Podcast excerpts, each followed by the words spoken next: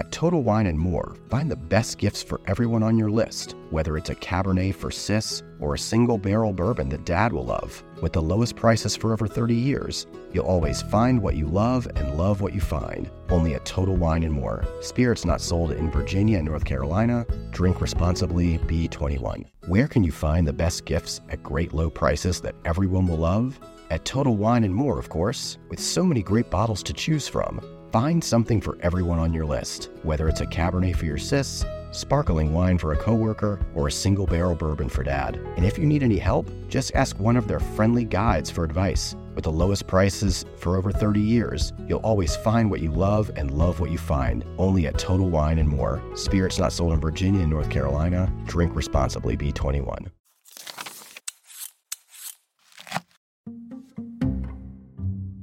Hi, I'm Kristen Miglore, lifelong Genius Hunter. For a decade, I've been unearthing the recipes that have changed the way we cook. Now, on the Genius Recipe Tapes, we go behind the scenes with the geniuses themselves. This week, I had the pleasure of sitting down with Julie Sahni, an iconic and trailblazing cooking teacher and the author behind several cookbooks on Indian cuisine. For this episode, we wanted to try something a little different. Because when Julie and I had our interview, we spoke for around three hours, and as much as I loved every minute of our conversation, we just couldn't put it all in this episode. So instead of playing selected clips from that conversation, we're going to try to craft a story together. A story of Julie's life as it relates to the food that she has created, the food that she has eaten, and the food that she has inspired those around her to make themselves. And for a story like this, it makes sense to start where so many food stories start in the kitchen. the most sacred place in an Indian home, traditional Indian home, is not the bedroom. It's the kitchen. Mm. It's the kitchen that they won't let you enter into. They will get let you come into the kitchen, bedroom, and that's where everybody would congregate and talk. Mm. So, kitchen is not just a special place where you cook, but it's almost sacred. And and therefore every family has a way particularly in particular castes. So in our caste uh, which is a brahmin uh, you put a stamp on the stove so that nobody would cook on it after you have left. So uh, to do that you first have to build the stove what Julie explained to me was that when a family would first move into a new kitchen, it would be completely empty. And they would use clay to build the stove on the ground of the room. And then, once it was built, they would continue the ritual by marking it as their own. What they do is they put a little bit of um, uh, decoration on it with a rice flour uh, so that it looks pretty. And uh, also, it's almost like worshipping it. And then they would take mm-hmm. a, a, pot with the water in it, and then they put either rice or lentil because both of them, when they cook, they create uh, uh, foam and they broth mm-hmm. up. And once the uh, once it foams and it broths up and that broth comes over and touches the side of the pot and also the stove itself it'll come down on it. That stove has now become that family's.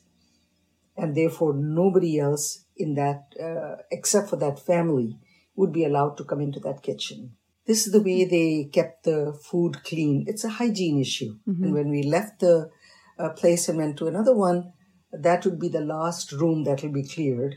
And uh, they will go and break mm. that stove, literally, so that nobody else can use it. Nobody uh, who was not part of the family could enter the kitchen. Nobody. Uh, not even the first cousin or second cousin or no one. It was just strictly for that family. It's a beautiful ritual in a way because uh, it kind of shows uh, the the kind of a a, a link between the cooking, the kitchen, and the family. Even as Julie has traveled the world and moved into different kitchens, she's kept up this ritual. Not to the extent of building a new stove every time she moves into a new building, but she carries on the practice in her own way. I do do ritual, cooking something and then uh, offering it uh, to the home itself and going from room to room and saying this is my home mm-hmm. and because it's more than just a house And to make a house into a home, you go through this ritual, and then the that home and you become uh, literally one in one in one. Mm-hmm. It's a bond that people have. We don't even call it a ritual. It's just a just a habit. Yeah. Whether you call it a habit or a ritual, as Julie tells me, there's really nowhere that it's more on display than at a wedding. Wedding feasts are something uh, where you get really a, a sample of uh, the traditional cooking in India because these are these rituals and those dishes and the way they are presented dates back uh, centuries. My caste people claim this is at least 2,900 years old. This ritual of cooking that mm-hmm. way in South Indian weddings, they still start with a, bare, you know, empty kitchen with just stove, which again go through this process of blessing. Mm. And after the blessing is what the pot is put and cooked. And even though the food is cooked for 400 people and 600 people, it still goes through the same process of making all the spices and all. Those are uh, the rituals of uh, that time, and uh, they, they're still practicing it. The idea that the same dish has been prepared in the same way for the same festivities for almost 3,000 years is incredibly humbling. And then Julie dropped what I would consider to be a pretty big bombshell. India, in those days, had uh, hardly any spices. Did you know that India only had three spices? That's what. And still, India is called land of spices. It, and, and always have my students guess as to which those three spices are. And funny thing is, they are able to guess the, the difficult ones, and the easiest one is the one they have the most difficulty. So the three spices are cardamom, mm-hmm. turmeric, and the third one, which is the most obvious one, which everybody misses, is the black pepper. Oh. These are the only three spices which are called indigenous to India. In fact, most of the curry powder spices are not Indian. Mm. They came from um, uh, Mediterranean, Eastern Mediterranean region, Africa and all that. So, for example, everybody associate cumin with India, mm-hmm. and cumin is from Egypt. They associate uh, uh, fenugreek with India, mm-hmm. you know, and fenugreek is from Ethiopia mustard seeds, um, you know, all these coriander seeds, all of them, chili, chili, you know, where it comes from, New World. We have all these spices from all over the world which came to India. And uh, India has a great talent for absorbing everything and calling it its own. And the world says, okay. I had only been speaking to Julie for a little while at this point, and I had already learned so much. So it had me wanting to dig deeper about her career and some of the biggest early learning moments for her. I think it happened when I started taking cooking classes, cooking lessons. Because uh, in India I, I, had only learned Indian cooking, mm-hmm. um, mainly North Indian cooking and Mughal cooking, and at home uh, the North Indian cooking and uh, also the South Indian cooking because, uh, you know, of my parental heritage. And I was raised in North, but I have a parental heritage of South. Those things uh, only taught me the Indian know how and the techniques and the skills. Having gone to Chinese cooking classes and then also the French cooking classes and the Italian cooking classes, I learned how to uh, speak in what is called a common food language. Mm-hmm. Because in India, everything is cooked till done, they say. Mm-hmm. Oh, just cook it till it's done.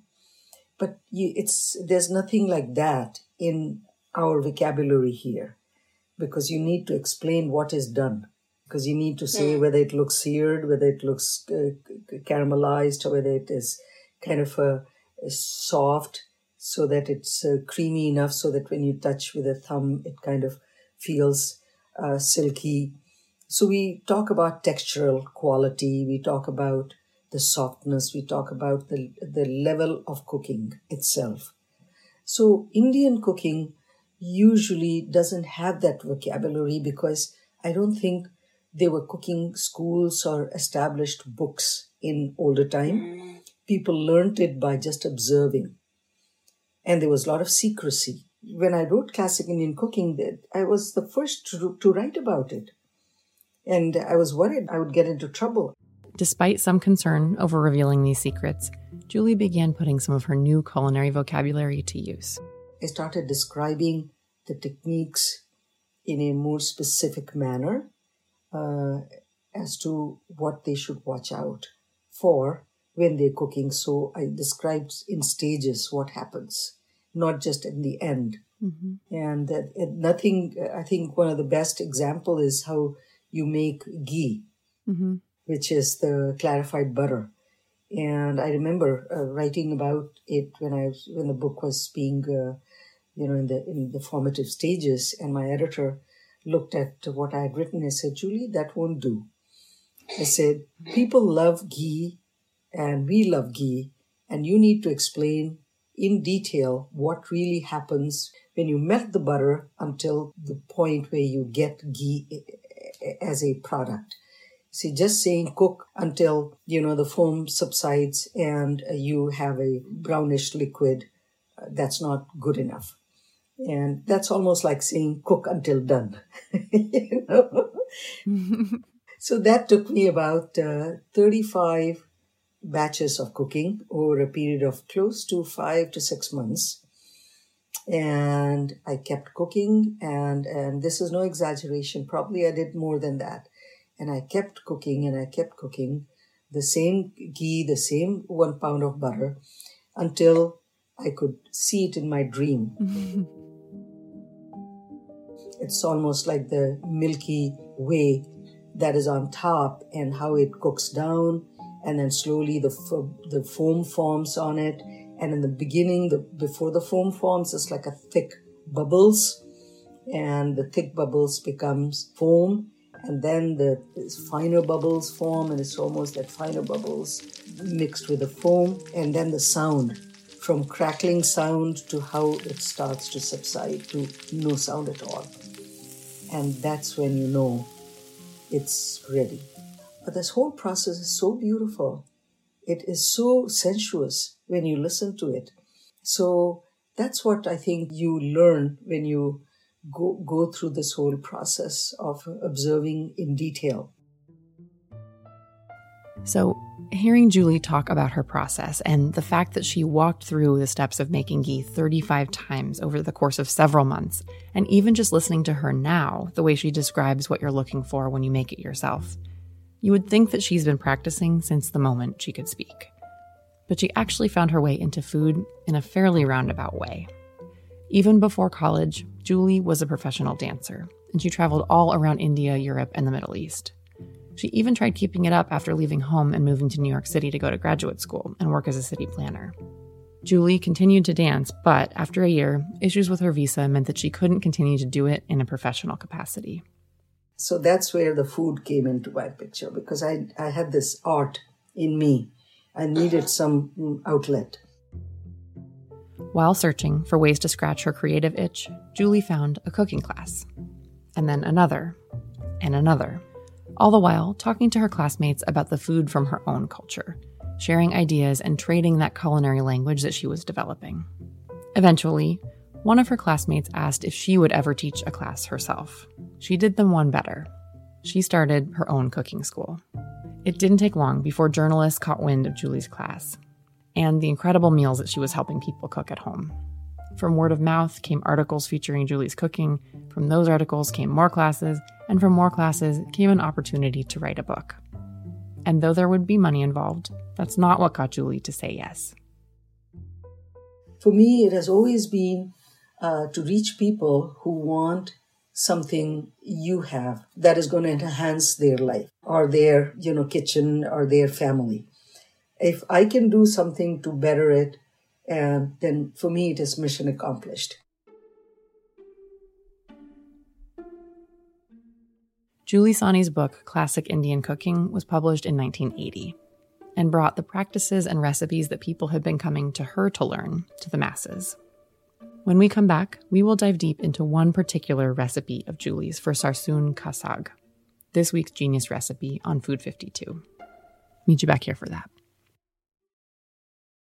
You reach for the top olive oils and invest in the best pans. But in the kitchen, how well do you care for your greatest tool, your hands? When mine take a beating cooking and cleaning, which is often, I use Bag Balm to work its wonders on my poor, distressed skin. Created 125 years ago on a Vermont dairy farm, their soaps smell great and clean hands without stripping moisture, and their fast absorbing lotion means I can quickly get back to cooking. Treat your hardworking hands to Bag Balm, every chef's best friend. Use code FOOD52 for 20% off your order on bagbalm.com. Good through 2024.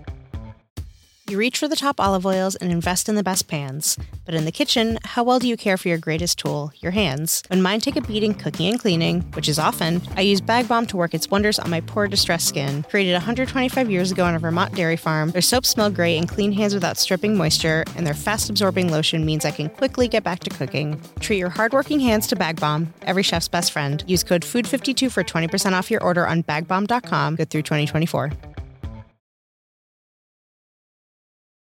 Before the break, we went through the beginnings of Julie's story, talking about some of the traditional Indian rituals that shaped her culinary background as she made her way through careers as a dancer and an architect, and how, through all of that, she found herself opening a cooking school in New York City. But now, I want to bring us back toward the present to talk about this week's genius recipe on Food 52 from Julie's cookbook, Classic Indian Vegetarian and Grain Cooking. This recipe uh, which we're talking about is called saag. And saag means greens. And it comes from uh, the northwestern region of Punjab. And actually, it is loved by a group of people called Sikh. Uh, it's a separate religion in India. Uh, Sikh uh, people make this particular dish in a very distinct style which is quite different than uh, all other regions. The, uh, different regions cook greens. It's not like uh, only this region cooks, but they have a, particular combination of certain greens and the way they cook it and present it is a meal loved by not just this Sikh Punjabis, but also other parts of the country. Saag, which is a, a pureed greens, which is kind of laced with uh, kind of a butter, which is kind of a melted on top. You put a tadka on top. Tadka is a, a spice infused butter actually, but it's it turns into a ghee. So ghee is a clarified Indian style clarified butter. You cook uh, ginger and garlic uh, till they get slightly caramelized, and then you pour this over this uh, puree, which is spread almost like the way we spread hummus on a plate and uh, it just is wonderful. And this particular dish, presented this way, is eaten with cornbread, and uh, this cornbread is made with yellow corn meal, made uh, almost like a uh, tortilla, except it's slightly thicker. This dish called makke ki roti, which is Makka is corn. Roti is, of course, the tortilla like bread, which is called roti. That's the way this dish is enjoyed. This particular uh, greens preparation is not just uh, uh, one green, it's a combination of several. Uh, at least three of them are combined in a traditional dish, a saag dish, and that is um, mustard greens. And then the second one is actually called bathua. Mm-hmm. Bathua is actually uh, lamb's quarters, and which is like a French mâche which is used in uh, uh, salads. You can, of course, substitute spinach if you don't have the, uh, this particular greens. And then the third one is fenugreek greens. So mustard greens and the fenugreek greens both are uh, considered as uh, warm greens. They are usually eaten in winter, particularly fenugreek greens. They appear during winter only. So uh, they create inner, inner heat. It's like having uh, brandy. In winter time is when this particular dish is really loved. As you're simmering the greens, what are your tips for what to look for to get the right amount of liquid depending on what kind of greens you're using? The most important thing is that in the end, you want the puree that looks like a puree uh, of uh, greens and not a soup. You don't want it to look like a sauce.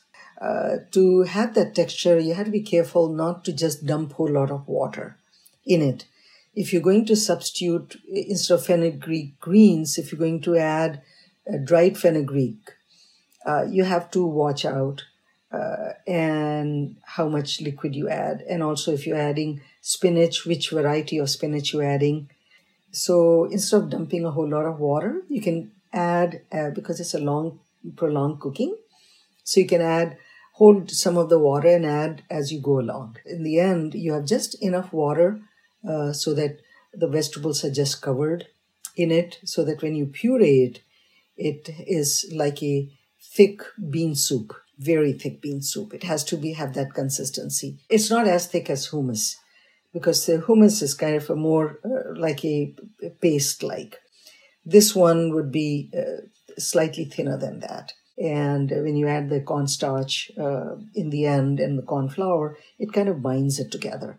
About the the ginger and garlic uh, sizzled in the ghee, it, it, seems like it's this foundational Indian technique of doing a, a chaunk or a tadka. Could you just describe how that works in this recipe? This particular technique called tarka is a, uh, a literal translation is uh, spice infused butter could be spice infused oil too, but traditionally it's spice infused butter or spice infused uh, clarified mm-hmm. butter, which is ghee. So in this technique, you heat the ghee or the clarified butter, and then you put some ingredients, it's uh, spices or seasoning, and you let it uh, cook really well till it browns. If it is whole spices, then you uh, cook it fully uh, till it browns. Or if you're adding seasonings like ginger and garlic, you wait till it caramelizes and then you pour this over the uh, finished dish. So adding a tarka is actually almost like adding a garnish on a dish. However, in Indian style cooking, oftentimes the garnish is uh, folded into the dish. So it isn't left right on top. So sometimes they completely folded into it. So uh, that's perfectly okay. Or it is left on top so that it looks beautiful uh, at uh, for presentation. Uh, or it could be slightly just blended in. So you could do it either way. When it comes to blending the greens, what would you advise uh, in terms of equipment uh, for people to use to get the texture that they're looking for? Remember, we're talking about recipes from India which are uh, centuries old. And uh, they didn't have any appliances and all those. And now we are, we've got blenders and food processors and all that. So they used uh, simple gadgets made with wood mm-hmm. or metal to blend ingredients. So they would use a apparatus called mathni. And uh, mathni is a wooden appliance, which is basically what it does is it crushes and blends simultaneously the food, but it does it so gently. So it doesn't completely uh, make it like a smooth puree, like a pasty texture. So it still leaves little lump. Uh, you can still see little texture of uh, stem of uh, mustard green, soft silky pieces because remember Indians eat with fingers and hand, so texture is very important uh, when you're eating with fingers. So, uh, so anything which is kind of a gooey, pasty, they would leave it little lumpy. Julie picked up a tool called a mathni. It's a long wooden rod with sort of a star shape at the top, and it almost looks like a stubby umbrella. You can actually see Julie showing it off herself in the video that we made to go along with this recipe. We will include a link to it in our show notes. Looking at it, it's easy to see how this is the kind of tool that would be passed down from generation to generation. Because it's always these simple tools, the ones without bells and whistles, that seem to stand the test of time. When Julie wrote the recipe for classic Indian vegetarian and grain cooking in 1985, she called for a blender or food processor. So I wanted to hear from her how blending might be different than with a mathni. I always have this question in the class is what if I don't have blender? Well, because a lot of people don't have blenders. They only have food processors nowadays. In the time when these recipes were created, they didn't have these gadgets. So this is what they uh, worked with. Probably if they had blender or immersion blender, they would have used it because it's much faster and easier. And I don't think, I don't see there's any problem with it. Just be careful mm-hmm. as to not to keep blending it till you start foaming it. You know, after some time, the air gets built in, so it starts to foam. So you don't want that to happen. When the foam settles, it'll become liquid and then that'll separate from the solids. So you want to know when to stop it. If nothing else, if you're stuck and don't have any appliances or any gadgets or anything, and you somebody has uh, you know frozen greens and you make this dish and you need to mix it, put your hands and just mush it up. Hmm. And it'll work just beautifully. Indian women, this is how they did it first. Nothing like just hands. So comforting to know that even if we don't have the tools, we always have these. Oh, absolutely. A lot of people don't realize food uh, and cooking is very forgiving. You know, you don't need to get all uptight about, you know, everything being so precise and everything has to be exactly the same way. There's nothing like, oh, it's a classic, it's a 100 year old, 200 year old. Food has evolved, you know, and if you don't have some ingredient, substitute and it becomes yours after that.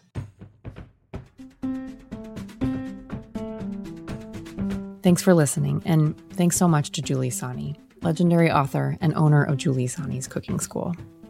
There is one more timely, surprising part of our conversation that we couldn't fit into this episode, so we will be releasing it as a bonus episode next week.